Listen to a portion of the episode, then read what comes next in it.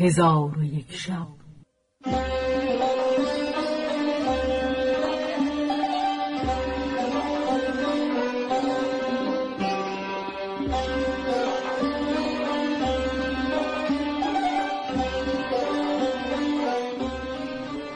داستانهایی برآمده از ژرفای تاریخ و تمدن و فرهنگ مشرق زمین.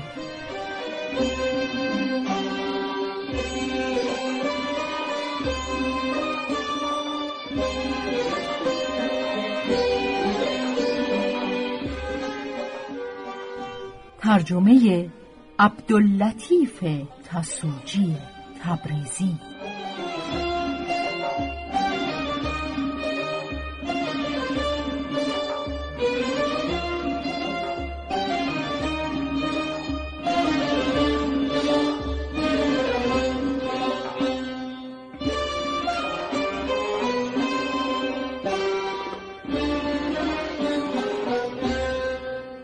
چون شب هفتاد و پنجم برآمد.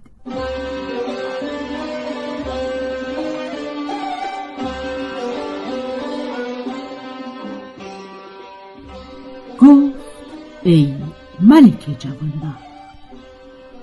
نصحت و زمان گفت خدای تعالی تو را به او برساند. پس از آن نصحت و زمان با خادم گفت با او بگو که بیتی چند در شکایت جدایی بخواند.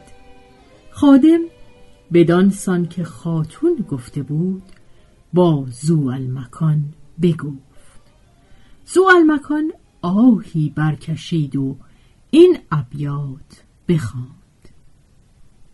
کسی مباد چون من خسته مبتلای فراق که عمر من همه بگذشت در بلای فراق. قریب و عاشق و بیدل فقیر و سرگردان کشیده مهنت ایام و داغهای فراق. کجا روم؟ چه کنم؟ حال دل کرا گویم؟ که داد من بستاند دهد سزای فراق.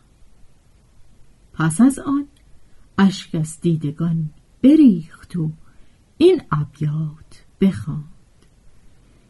ای پادشه خوبان داد از غم تنهایی دل بی تو به جان آمد وقت است که بازایی مشتاقی و محجوری دور از تو چنانم کرد که از دست بخواهد شد پایا به شکیبایی.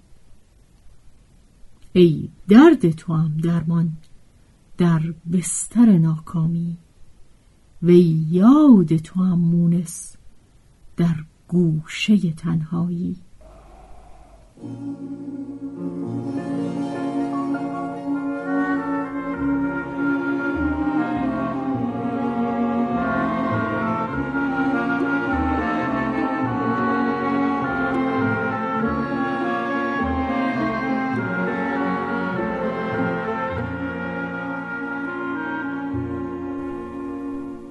چون نزحت و زمان ابیات بشنید دامن خیمه بالا کرده به زو المکان نظر انداخت و او را بشناخت فریاد زد و نام زو المکان به زبان راند. زو المکان نیز بدون نگاه کرده بشناخت فریاد زد و نام نصحت و زمان به زبان راند. نسخت و زمان خود را به کنار برادر انداخت و او را در آغوش کشید. هر دو بیهوش بیافتادند. خادم چون این بدید از حالت ایشان شگفت ماند. چون به هوش آمدند نزحت و زمان را شادی و انبساط روی داد و اندوه و مهنتش برفت و این ابیات بخواند. بعد از این نور به آفاق دهم عالم را که به خورشید رسیدیم و قبار آخر شد. صبح امید که بود معتکف پرده غیب گو برون آی که کار شب تار آخر شد. باورم نیست ز بد عهدی ایام هنوز. قصه قصه که از دولت یار آخر شد. چون زو المکان ابیات بشنید خواهر خود را در آغوش کشید و از غایت شادی همی گریست و این ابیات همی خواند. امروز مبارک است فالم کافتاد نظر بدین جمالم. الحمد خدای آسمان را کختر به در آمد از وبالم. خواب است مگر که می نماید یا اشوه همی دهد خیالم. پس ساعتی به در خیمه بنشستند. پس از آن نصحت و زمان با برادر گفت برخیز و به خیمه اندر آی. و ماجرای خیش بازگو تا من نیز حکایت حدیث کنم.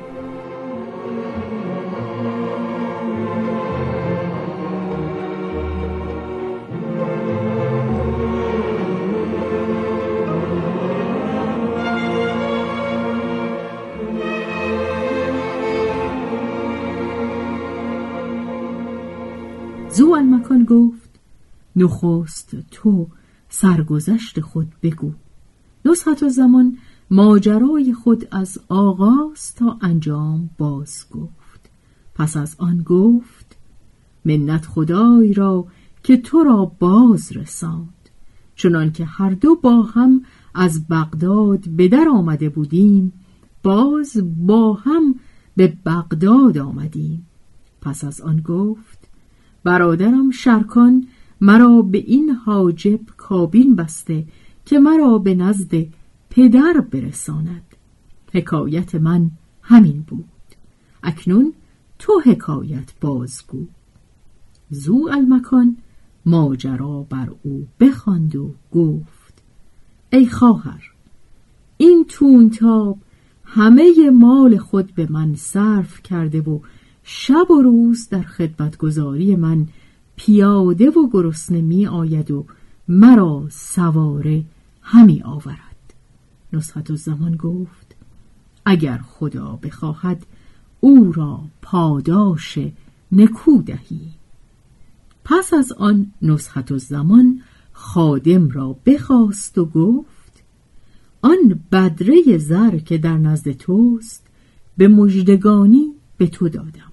اکنون برو و خاجه را زودتر نزد من آر. خادم شادان به حاجب حاجب رفت و پیغام ملکه برسانید. حاجب نزد ملکه بیامد دید که با برادر خود زو المکان نشسته است. حاجب از چگونگی باز پرسید. نصحت و زمان حکایت را به حاجب فرو خواند. پس از آن با حاجب گفت آگاه باش که تو کنیز نگرفته ای بلکه دختر ملک نعمان گرفته ای و من نصحت و زمان و این برادر من زو المکان است.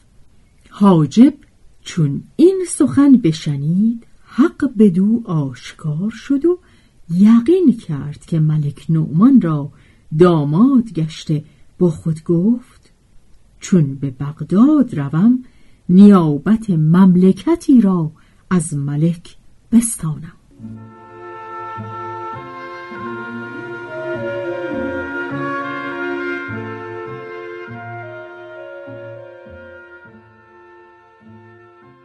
پس از آن حاجب روی به زو المکان کرده به سلامت او تهنیت گفت و خادمان را امر کرد که خیمه جداگانه و اسبی از بهترین خیل بهر زو المکان آماده کنند و نصحت و زمان با حاجب گفت قصد من این است که با برادر به خلوت اندر نشینم و رازها به همدیگر بگوییم و از صحبت هم سیر شویم. چه دیرگاه است که از هم جدا گشته ایم حاجب گفت حکم از آن شماست. پس حاجب از نزد ایشان بیرون شد و شم و حلوا از برای ایشان بفرستاد و سه دست جامعه دیبا برای زو المکان بفرستاد.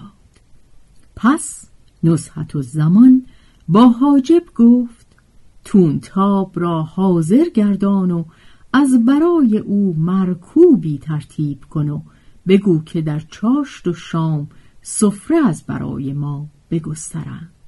حاجب پذیرای حکم شد و چند تن از خادمان به جستجوی تونتاب روان ساخت.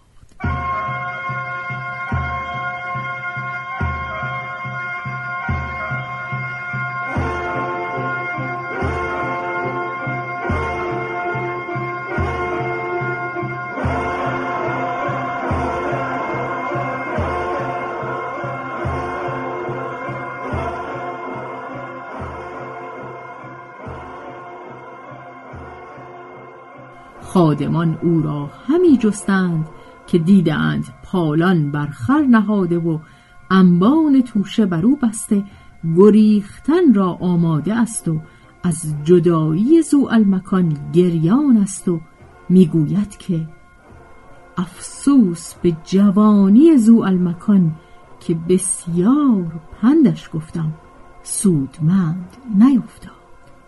کاش می‌دانستم که عاقبت کار او چگونه خواهد شد؟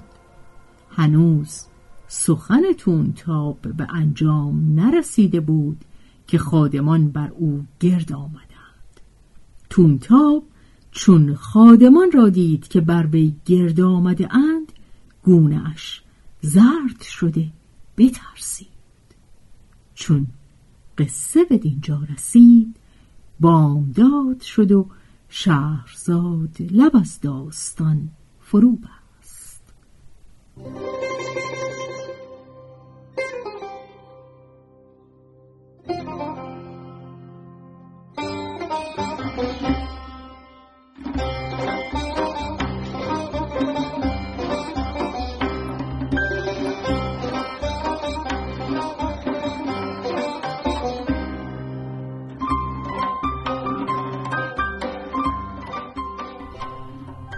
به روایت شهرزاد فتوهی تنظیم از مجتبا میرسمیعی.